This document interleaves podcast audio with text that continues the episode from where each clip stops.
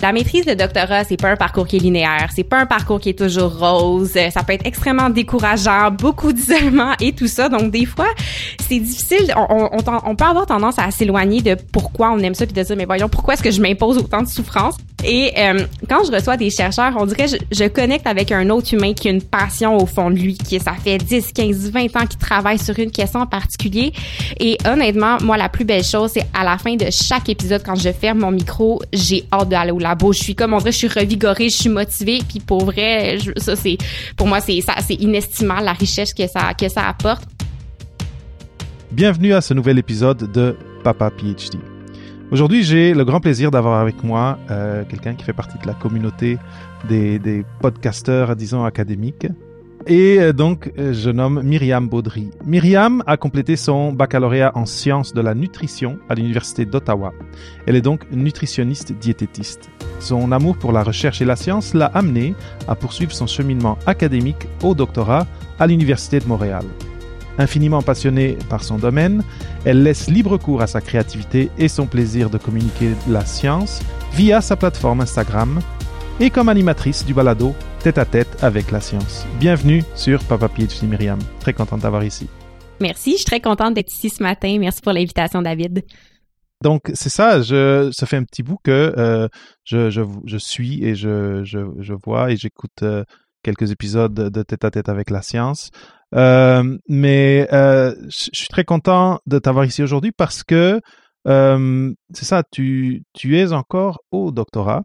Et mhm. euh, j'aimerais peut-être en savoir un petit peu plus euh, pour commencer sur qu'est-ce qui t'a, tu sais, j'ai mentionné que ton intérêt, ta curiosité, ton, ton envie d'en savoir plus t'a mené au doctorat, mais peut-être parler un petit peu plus de, de ça, de cette décision, de, de comment ça s'est passé, de peut-être quelles quelle conversations t'ont mené à faire ce choix d'aller euh, d'aller en, en recherche.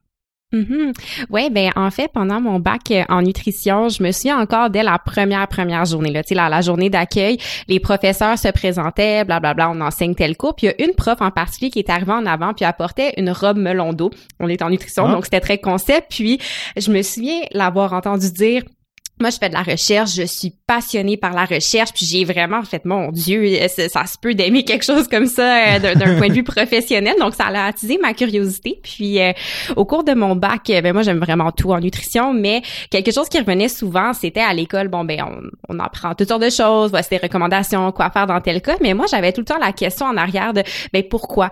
Pourquoi telle mhm. recommandation? D'où ça vient? Comment est-ce qu'on est arrivé à pouvoir faire telle recommandation clinique, et etc. Donc, c'était vraiment justement l'aspect recherche qui, qui est venu m'interpeller. Puis cette même professeure-là m'a pris sous son aile. Euh, je lui ai manifesté mon intérêt d'en apprendre sur la recherche. De je sais pas comment ça fonctionne, mais j'ai envie d'en apprendre plus. Puis euh, c'est ça, j'ai travaillé avec elle pendant tout mon bac. Puis j'ai vraiment oh, euh, découvert une, une, grande passion pour cette branche-là.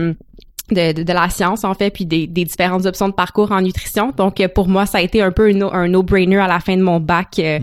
de poursuivre à la maîtrise puis ensuite au doctorat Ok, très bien. Et donc, euh, donc bah, c'est ça. Est-ce que tu as continué toujours à travailler avec elle ou à un moment donné, il y a, t'as, as fait, t'as changé de, de labo ou de thématique? J'ai bifurqué après mon, mon bac parce qu'en fait, c'est ça, j'aimais la recherche en soi.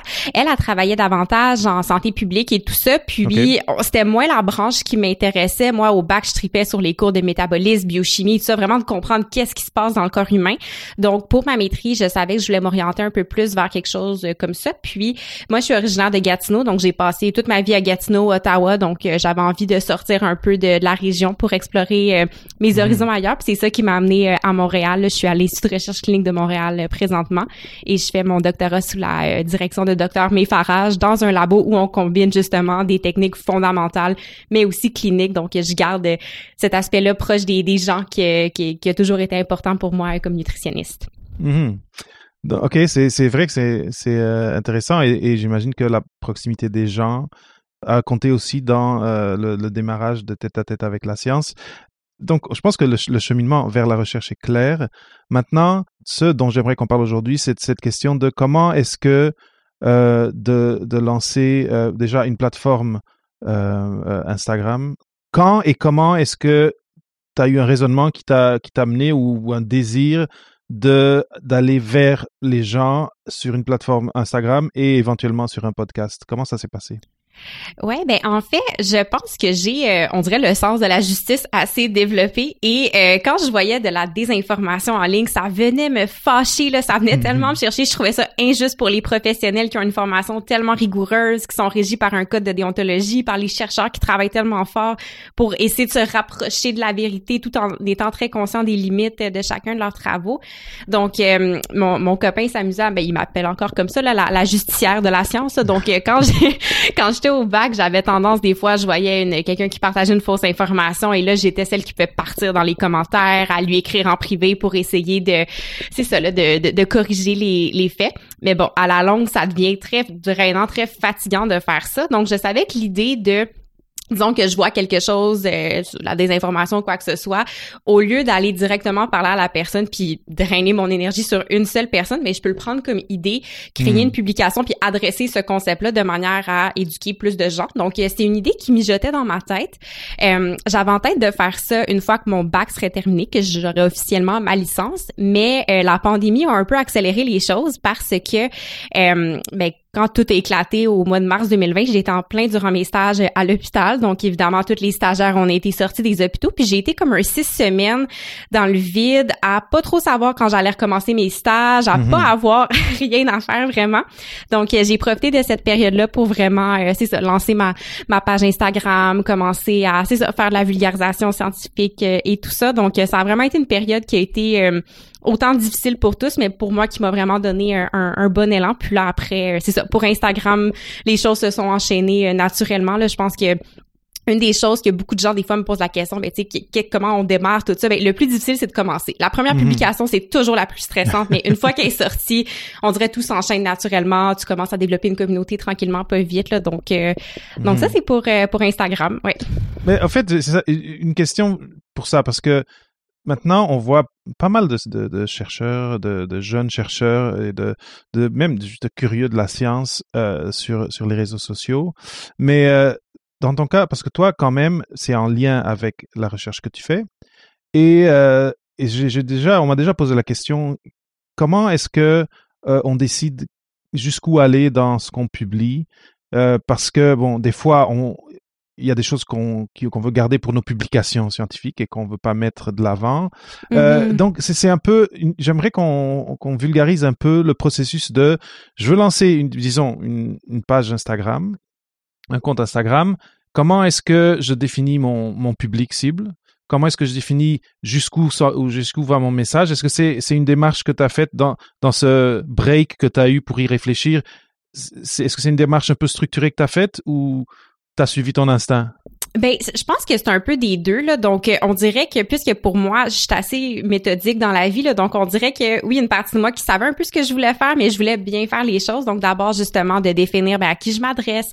Donc, disons plus les gens de 18 et 35 ans, euh, autant les femmes que les hommes. Quoique certains sujets en nutrition des fois vont naturellement plus interpeller euh, les femmes, mhm. des gens qui ont un niveau d'éducation, disons secondaire, cégep. Donc, je peux amener certains concepts des fois peut-être un peu plus poussés, mais tout en gardant un bel espace euh, pour faire un travail de vulgarisation. Donc ça, c'est des choses euh, auquel j'ai réfléchi avant. Puis à ce moment-là, j'étais encore au bac. Donc pour moi, j'avais pas commencé encore euh, ma maîtrise et tout ça, mon projet de recherche. Donc pour moi, c'était vraiment un peu de faire du, euh, euh j'allais dire debunking, mais de la démystification, sortons le, bon français. Donc euh, des fois de rectifier des mythes, c'est ça, vulgariser certains concepts généraux en nutrition. Puis ce qui est assez le fun de cette niche-là, c'est que la nutrition, ça concerne absolument tout le monde. Tout le monde va manger environ trois fois par jour pendant 70-80 ans. Là. Donc, c'est ça qui est très le fun de ça. C'est facile d'aller chercher les gens euh, à cause de ça et il y a mhm. excessivement beaucoup de désinformation en ligne, donc de l'inspiration, j'en manque jamais.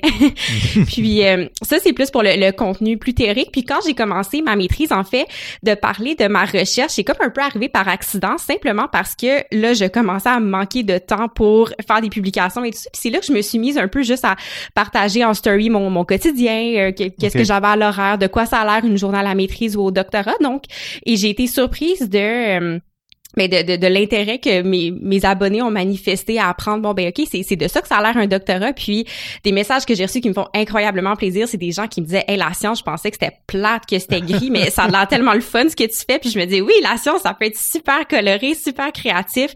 Donc euh, c'est c'est là où justement j'ai euh, amené mon aspect plus recherche. Puis pour ce qui est de vulgariser mon projet en soi ça on dirait que je suis un peu frileuse encore parce que je me dis je suis mhm. en début de parcours j'ai encore tellement à apprendre que je veux me laisser le temps justement d'être bien experte de mon sujet pour en parler euh, un peu plus. Donc, euh, donc c'est un peu comme ça que je, dose euh, les, publications que je fais et tout ça. Donc, parce que j'aimerais quand même c'est d'en faire de faire une espèce de, de, de petite bonne pratique. Donc, si quelqu'un veut partir une chaîne, euh, a cette, problématique qui est normale de, je suis pas encore je suis pas encore spécialiste dans, dans, le domaine que, que je cherche. Et souvent peut-être moi je, sais que c'était mon cas dans au doctorat il faut pas que ce que je fais sorte trop parce que c'est sensible pour différentes raisons. Ce serait quoi une, une, une bonne pratique pour euh, pour se mettre des balises de comment est-ce que je finis une thématique qui est assez proche de mon domaine mais qui reste quand même euh, à une bonne distance? Est-ce que est-ce que ça, tu aurais des principes à, à, à suggérer pour, euh, pour, pour c'est ça, pour euh, définir le, le ton, la, la, la profondeur, etc. Ouais, euh, ben c'est sûr que en nutrition, souvent je suis dans plus le, le pratico-pratique de me dire bon, est-ce est-ce que c'est quelque chose que la personne, euh, tu sais, l'information que je donne, dépendamment du sujet, est-ce que c'est quelque chose qui pourrait avoir une incidence sur sa vie immédiatement? Puis en nutrition, je fais quand même très attention, puis je vais prendre beaucoup de temps à réfléchir mes publications, justement mhm. parce qu'une publication que quelqu'un voit de moi peut venir influencer après quelque chose qu'il va faire trois fois dans une journée. Donc, mhm. souvent, surtout pour quelqu'un qui débute, y aller des fois avec des concepts super simples. Des fois, des affaires tellement simples qu'on se dit, voyons, dire que les, gens s'intéressent pas à ça, les gens le, savent que c'est pas vrai ou que c'est vrai. Je vais donner un mhm. exemple. Par exemple, en nutrition, là, le concept de détox, c'est quelque chose que je ramène chaque année et à chaque fois, je me dis, hey, coudon, me semble que c'est tellement, euh, c'est tellement arriéré. Mais ça, c'est un bon exemple de quelque chose qui est simple pour moi, que je maîtrise très, très bien et que euh, je peux amener de l'avant. Alors que, par exemple, euh, mon projet de doctorat, une grosse partie porte sur euh, les suppléments d'oméga 3. Et ça, c'est quelque chose auquel je fais attention parce que, justement, euh, tu sais, je suis en début de parcours, c'est un sujet où il y a beaucoup, beaucoup de nuances et tout ça. Puis, je voudrais pas faire une publication qui, un, et peut-être pas à, la hauteur de l'expertise que je vais développer ultérieurement mhm. et qui pourrait faire en sorte que là des gens se mettent à dépenser des dizaines de dollars par mois sur des suppléments dont ils n'ont pas besoin. Donc je pense qu'une des premières choses c'est de de prendre conscience quel est l'impact que la publication peut avoir sur les gens et de pas hésiter à aller au plus simple en partant. Puis juste avec ça, des fois, on bâtit des publications, on va chercher des gens. Donc, je pense que c'est peut-être deux conseils que je pourrais donner. Mhm. Un troisième que je fais tout le temps, puis moi, c'est parce que j'ai un code de déontologie aussi de la tête qu'il faut toujours que, que je me protège et tout ça. Moi, j'ai un document dans lequel je garde toutes, toutes, toutes, toutes mes références pour chacune de mes publications. Donc, si jamais quelqu'un euh, vient m'obstiner ou me demander sur quoi ça se base, ben j'ai j'ai ça qui est prêt. à la référence. Ouais, exactement. Ouais, exactement. Puis dernier conseil, je pense, c'est de pas hésiter à, à, demander de la rétroaction ou de demander de, un avis à des pairs avant de le partager. C'est toujours mhm. super enrichissant. Puis euh, c'est ça. Fait que je dirais que ces quatre petits conseils là. Très bien. Euh, je pense que c'est des très bons conseils. Donc euh, J'aime beaucoup le conseil de aller pour le simple, pour les pour les choses que vous pensez qui sont trop euh, de base, ben pour plein de monde, elles ne le sont pas. C'est juste que vous, vous, avez déjà passé tellement de temps dessus que, que pour vous, c'est déjà c'est de l'acquis. Et, euh, et ça fait que euh, un, il y a pas, c'est pas trop risqué, et deux, ça peut vraiment servir à beaucoup de monde. Donc euh, oui, absolument. Très, très, Et donc maintenant, tu es au doctorat. Peux-tu me rappeler quelle année, en quelle année tu es du doctorat? Je commence ma deuxième année. Deuxième année, très bien. Donc en, en début, mais déjà démarré comme il faut. Ouais. Ouais. Ma question est maintenant euh, tête à tête avec la science. Est-ce que ça, ça a commencé pendant ton doctorat? Euh, c'était pendant. En fait, l'idée a germé dans ma tête durant ma première année de maîtrise. Moi, dans le fond, j'ai fait une année de maîtrise puis un passage accéléré au doctorat. Donc, je commence ma deuxième année de doc, mais troisième année dans mon labo, dans le fond. Euh, donc, ben c'est ça. L'idée d'avoir un podcast dormait quelque part dans ma tête. Je savais qu'éventuellement c'était peut-être quelque chose que j'allais vouloir faire. Puis euh, à l'automne 2020, j'ai commencé sur ma page Instagram. Euh, je faisais des séries de live avec euh, différentes personnes. C'était beaucoup dans le domaine de la nutrition, donc c'était comme tous les jeudis soirs entre 7 et 8. Je recevais un invité, puis là on a on faisait un live sur un sujet, on discutait et tout ça. Puis c'est un, format que j'aimais vraiment. Le j'aime, j'étais assez extravertie comme personne. J'aime mhm. discuter, donc pour moi c'était quelque chose que je trouvais super le fun. Puis je pense que la pandémie nous a fait réaliser à quel point les connexions humaines c'est important, à quel point justement euh, on a besoin de ça, puis que c'est quelque chose qui a manqué à tout le monde. Donc bref, c'est un format que j'aimais bien. Puis en parallèle, euh, tu sais, je te disais justement que la désinformation, c'était quoi qui venait beaucoup me chercher, tout ça. Puis euh, à démystifier des, des, des, fausses informations, c'est quelque chose qui fonctionne.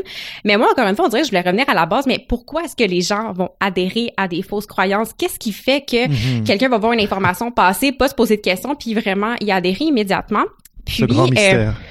Ouais, exactement. Et euh, avec la pandémie, j'ai vu, on dirait, ce, type de pattern-là, que les gens vont adhérer à des fausses croyances en nutrition. La même chose se répéter, mais bon, par rapport à des sujets liés euh, à, la pandémie ou autres. Et on dirait qu'une chose qui qui m'est venue à l'esprit, puis c'est de me dire, ben les gens ne comprennent pas ou ne savent pas que la démarche scientifique est quelque chose qui existe, que c'est ça le processus rigoureux qui est mhm. derrière derrière la science, qui fait en sorte qu'on est capable d'arriver euh, à, essayer de se rapprocher de la vérité sur un sujet, avoir nos évidences scientifiques comme comme on les connaît. Et euh, j'entendais aussi beaucoup aussi des fois le fait que bon il y avait pas assez de chercheurs dans les médias ou mhm, que mhm. Euh, les chercheurs des fois sont frileux de euh, répondre à l'appel d'un journaliste pour aller parler de leur projet. Et encore là, quand tu es au téléphone avec un journaliste, c'est quelques minutes, c'est très rapide. On va citer une phrase des dix minutes que vous avez discuté ensemble. Donc, je voyais beaucoup d'enjeux. Puis, à un moment donné, je me suis levée un matin et j'ai fait, voilà, je vais faire un podcast dans lequel je reçois des chercheurs de tous les domaines où est-ce qu'ils vont pas juste parler des résultats de leur projet, mais vraiment de tout le processus, de comment vous avez eu l'idée, comment vous faites ça. Puis, si tu écoutes mon podcast, tu sais que je passe beaucoup de temps sur la méthodologie, comment on a fait ci, comment on a fait ça. Euh, donc, euh, c'est c'est comme ça que l'idée est arrivée. Puis pour moi, la, la chose que je, je souhaite et que si moindrement les gens quand ils voient une nouvelle affirmation en santé ont le réflexe de se demander hey, mais comment on est arrivé à ça? Est-ce que c'était dans un hôte cellulaire euh, sur des cellules? Est-ce que c'était avec des souris? Est-ce que c'était avec des humains? Juste ce genre de petits détails là que j'essaie de mettre de l'avant dans le podcast. Pour moi j'aurais fait mon travail là. Donc euh, c'est ça. C'était vraiment d'exposer la démarche scientifique mais de manière concrète puis euh, de donner une voix aux chercheurs. Donc voilà. Mhm. Et donc de vulgariser de certaine façon aussi de, et d'ouvrir une fenêtre sur ce, cette, comment dire, cette boîte noire un peu. Euh, oui, exactement. Ouais. Donc là, c'est ça. Tu, tu, tu, tu, as ces conversations. Euh, t'es, tu es parti sur cette belle mission de, de, présenter au plus de monde possible c'est quoi la recherche, comment ça marche, pourquoi on l'a fait, qu'est-ce qui motive les gens à la faire. Euh, mais euh, là, je me, je me dis que c'est pas tous les doctorants et doctorantes qui vont lancer un podcast, mais euh, moi, et c'est pour ça aussi, c'est un peu pour ça que, que j'avais très hâte de t'avoir au micro, c'est de savoir, euh, de te poser la question de, imagine que tu faisais le podcast juste pour toi, tu avais juste ces conversations une fois par semaine, mais juste pour toi.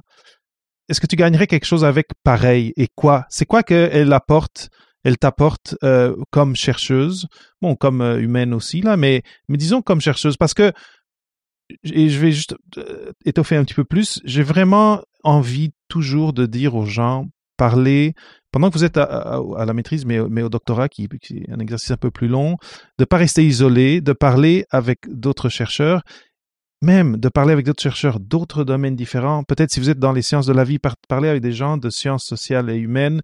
Et là, j'aimerais beaucoup qu'on parle de ça aujourd'hui, et c'est le titre aussi de, de l'épisode d'aujourd'hui, l'importance de parler avec d'autres chercheurs. Et euh, mm-hmm. c'est ça, je ne sais pas si déjà avec les entrevues que tu as faites, si tu as déjà une réflexion que tu peux apporter là-dessus.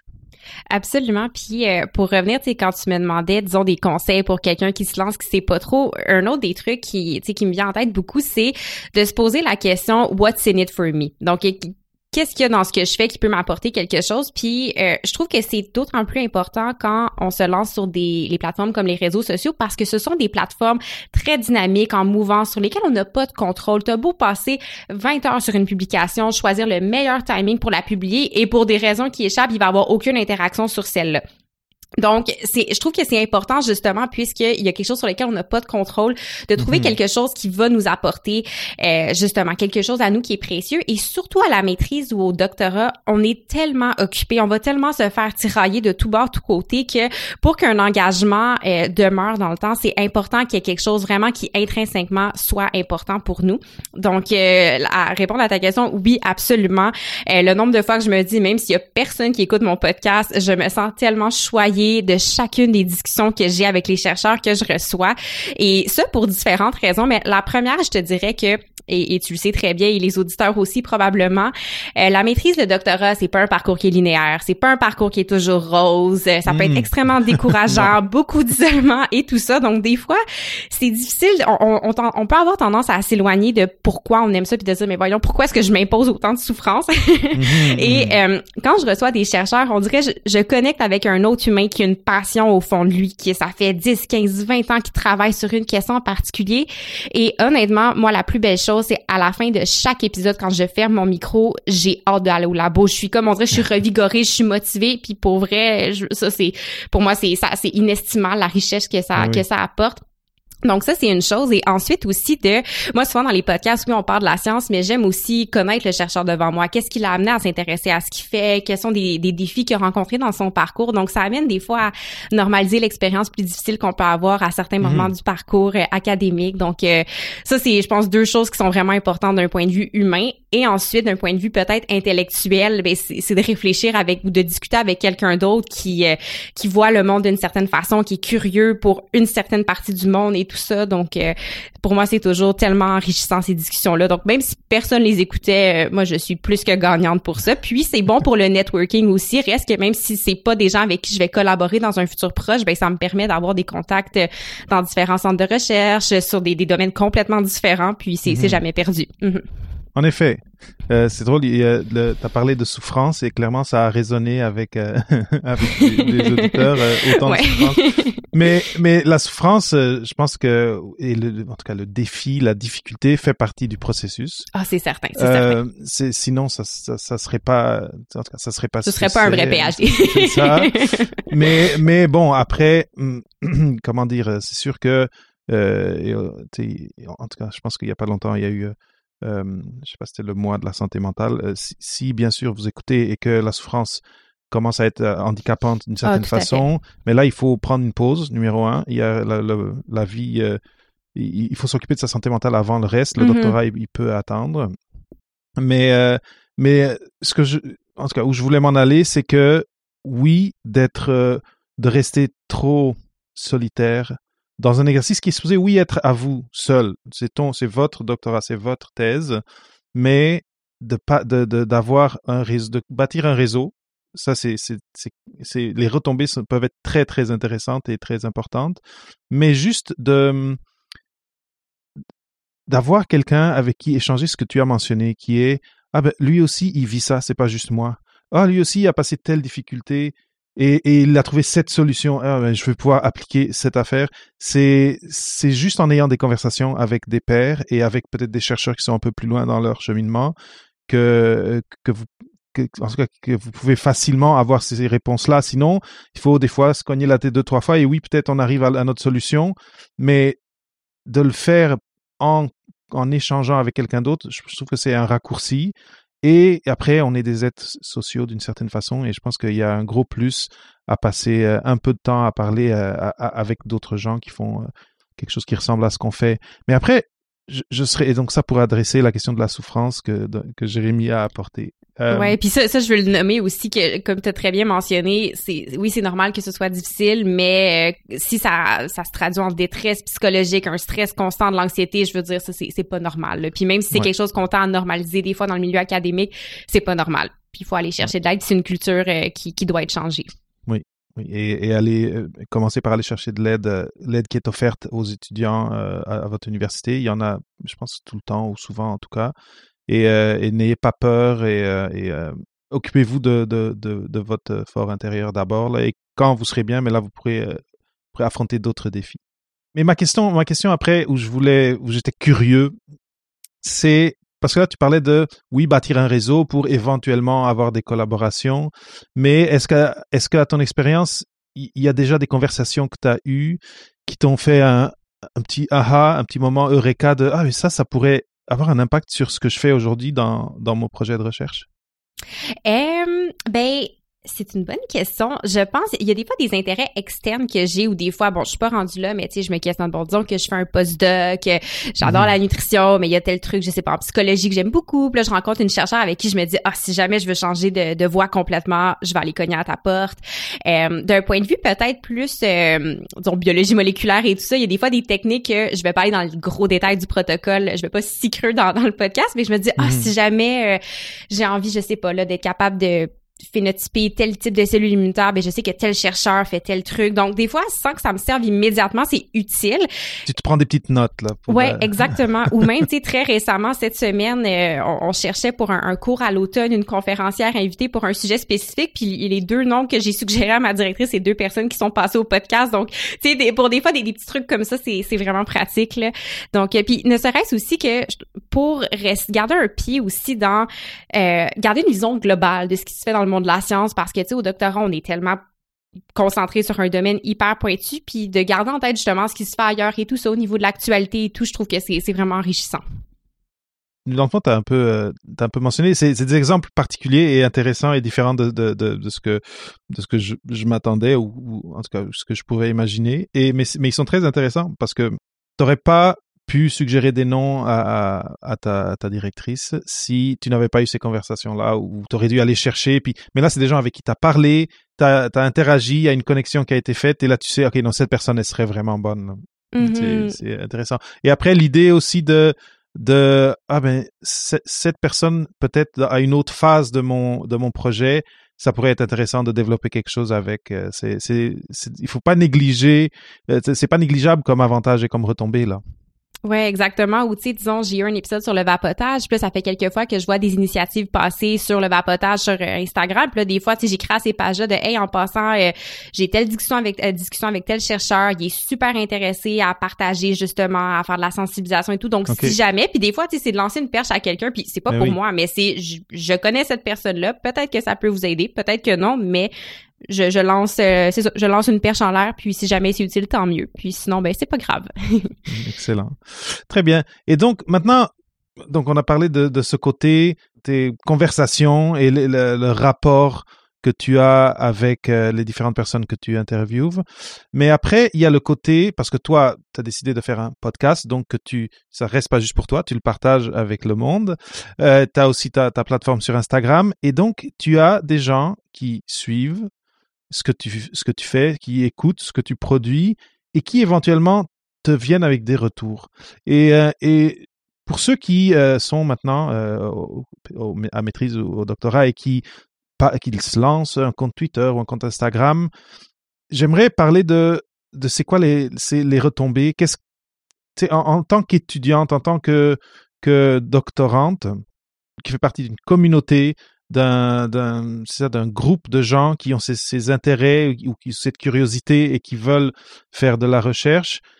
Qu'est-ce que ça t'apporte euh, donc comme doctorante, mais en termes de réseau de tes pairs, de donc des gens qui euh, qui te suivent parce qu'ils sont aussi au doctorat et s'identifient peut-être avec un peu avec ce que tu euh, produis, mais aussi qui qui s'abreuvent euh, en, en information dans ce que tu produis? Est-ce qu'il y a des, des, choses comme ça qui arrivent de ce côté-là et qui aussi créent un, un, plus un village de ton doctorat versus être toute seule?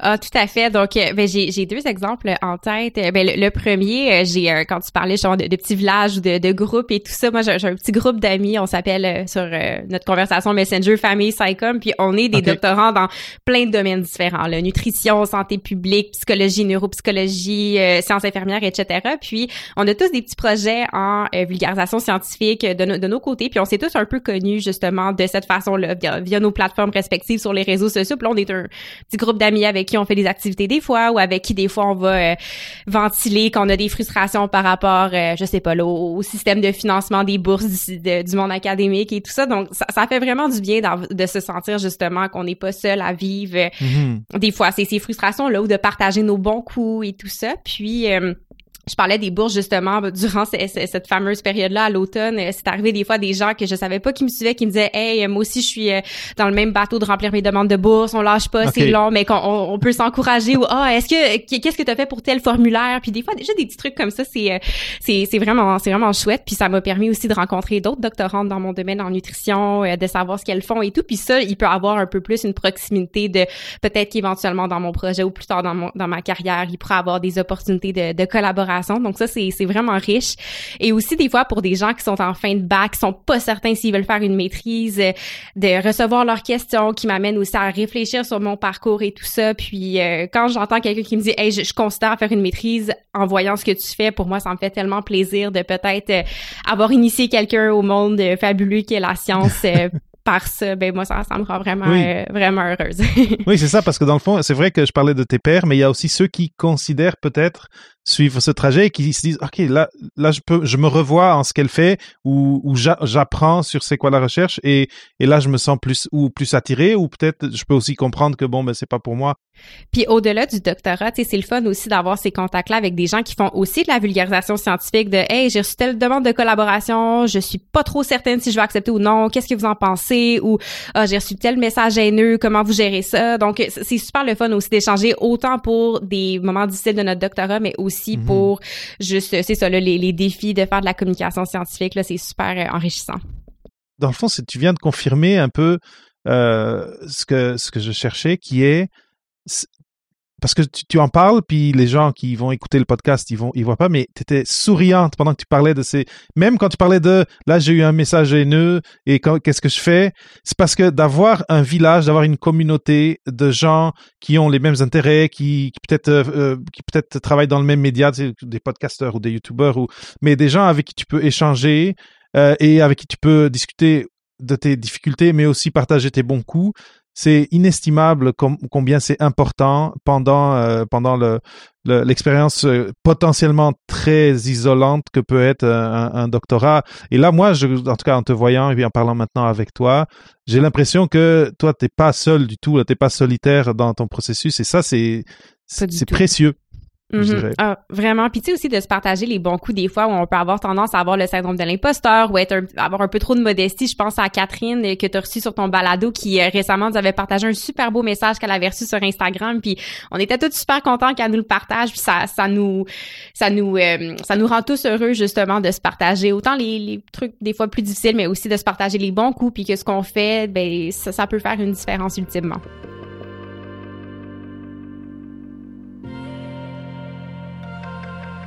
Là, on arrive vers la, fin euh, de notre entrevue, euh, mais euh, vers la fin, d'habitude, j'aime ça, penser un petit peu plus aux auditeurs, aux auditrices. Mm-hmm. Et bon, on a déjà parlé un peu de, ton raisonnement de quand, tu as lancé ta chaîne Instagram. On a aussi parlé que le podcast, c'est quelque chose qui est né dans ta tête vers la maîtrise et qui après, à, un moment donné, a pris forme.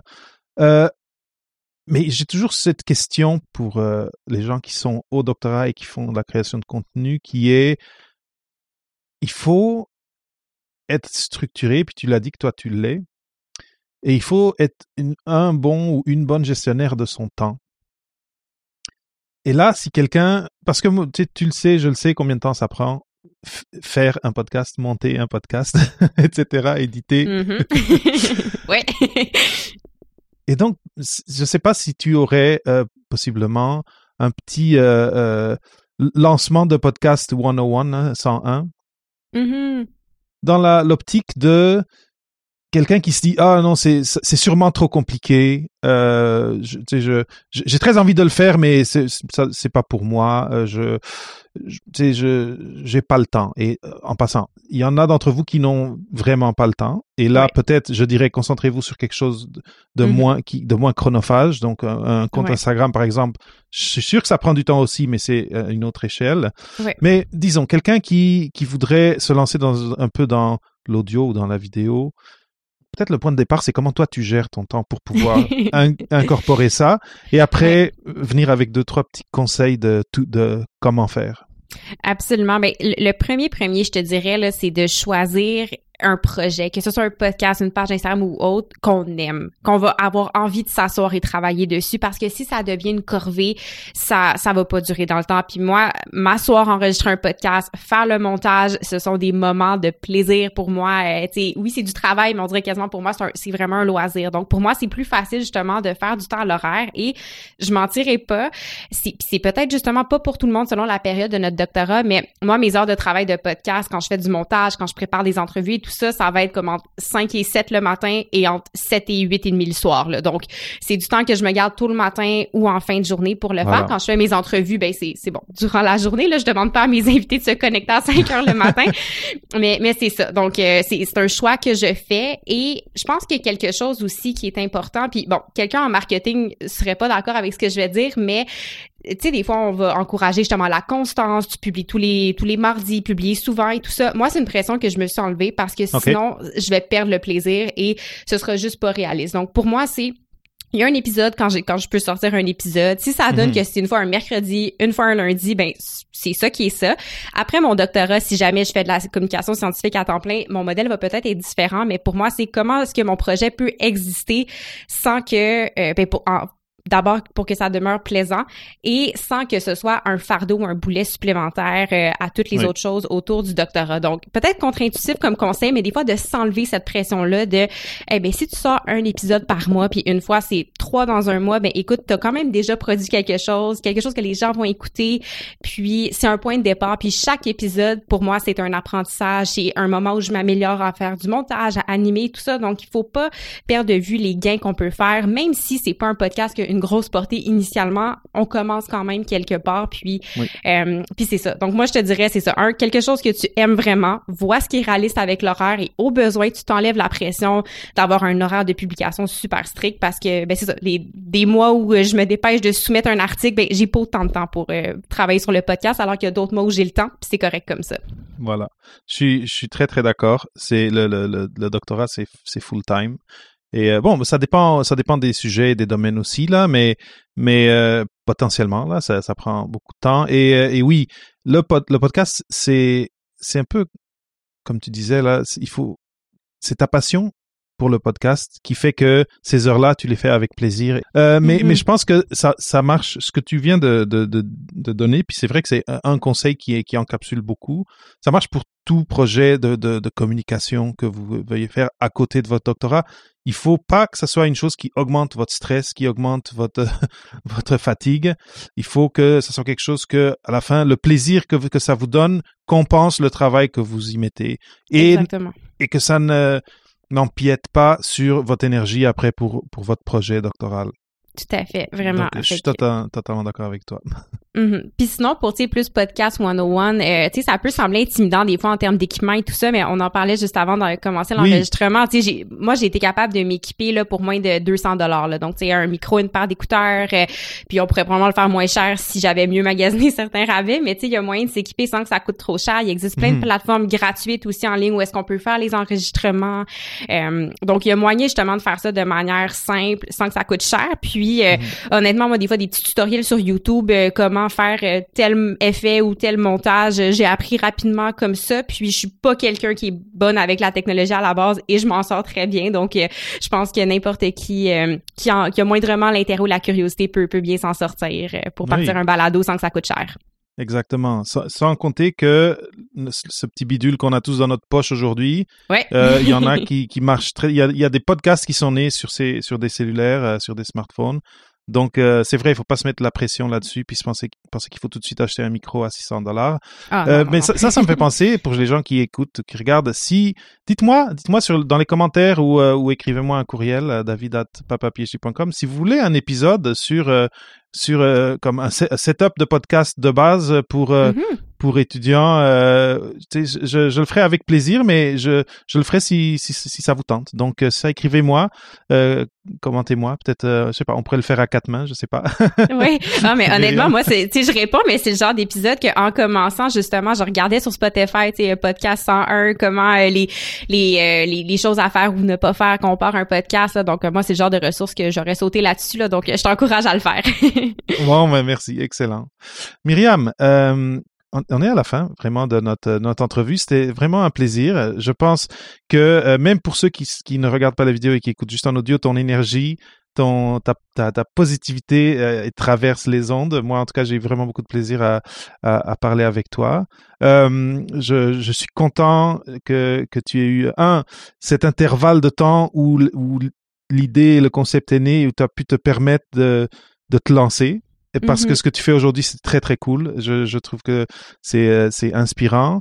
Et, euh, et euh, encore une fois, après, à ceux qui, qui écoutent et qui regardent, l'expression euh, ou la, la création euh, en lien avec euh, de contenu en lien avec votre recherche ne doit pas ressembler exactement à ce que fait Myriam, mais je pense que les principes derrière derrière les raisonnements qui l'ont amené à faire ce qu'elle fait aujourd'hui, ben ils peuvent s'appliquer à tous et vous pouvez les prendre pour pour faire quelque chose qui est à votre image. Euh, Myriam, si est-ce que tu as un dernier mot euh, pour là? Là, c'est les vacances qui s'en viennent. On est on enregistre le 24 juin. As-tu un dernier mot pour euh, les auditeurs auditrices pour euh, été été rentrée euh, rentrée 2022 Ouais, ben si vous avez des vacances, prenez-les sans culpabilité, c'est nécessaire pour recharger nos batteries. Puis sinon, pour euh, faire le, le pont sur ce qu'on a discuté, j'ai vraiment envie de dire aux gens là, si vous avez une idée au fond de vous là, lancez-vous. Même si c'est pas parfait, même si vous êtes pas certain, le plus dur c'est de commencer. Une fois que vous avez commencé, les choses s'enchaînent facilement. Puis tu sais, je repense à quand j'hésitais durant cette petite fenêtre là de est-ce que je le fais, est-ce que je le fais pas. Puis aujourd'hui, tu deux ans et demi plus tard, je suis tellement reconnaissante d'avoir fait le saut. Ça m'apporte tellement comme humaine, comme euh, comme chercheuse aujourd'hui. Donc euh, lancez-vous. Si vous n'êtes pas certain, écrivez-moi. Ça va me faire plaisir de vous parler, de vous donner un petit pep talk au besoin. Là. Moi, plus de communicateur scientifique, je suis plus heureuse. Oui, oui, je suis totalement d'accord. Myriam, euh, merci énormément. Je te souhaite beaucoup de succès à, à ton projet, euh, bien sûr, euh, tête à tête avec la science, mais aussi de ton doctorat, très important, euh, que ça aille très bien et que tous ces tous ces contacts que tu as en- t'am- t'amènent à, faire quelque chose de plus de plus en plus intéressant et peut-être t'ouvre des portes que que tu t'attendais pas. Et important pour des podcasteurs, abonnez-vous au podcast de Myriam. Si vous vous abonnez, un, vous loupez pas un épisode. Et, euh, et deux, euh, si en plus vous pouvez, sur la plateforme où vous êtes, aller faire un commentaire, mettre des étoiles euh, sur, euh, sur le contenu, ben, comme créateur, on parlait de communauté des créateurs de contenu, mais c'est une des choses qui nous aide. C'est très très simple, ça, ça engage Mhm. vraiment pas beaucoup. Et c'est des choses qui, qui nous, c'est surtout comme on le parlait avant l'entrevue, le- comme podcasteur, on, lance les épisodes et on a des numéros très vagues sur combien de gens écoutent, mais on on vous connaît pas, on ne sait pas qui vous êtes. Mais ben, quand vous mettez une étoile, c'est comme vous devenez un peu plus réel et c'est le fun pour nous. Merci beaucoup David pour l'invitation, c'était vraiment une superbe discussion. Puis euh, bravo aussi pour tout le travail que tu fais c'est des ressources qui sont très précieuses pour des doctorantes comme moi qui sont encore en cours de parcours. J'adore écouter tes épisodes et j'encourage euh, les auditeurs à, à les- à les suivre et à les écouter aussi. Et donc à tout le monde, euh, au prochain épisode de Papa PhD. Merci d'avoir été avec nous.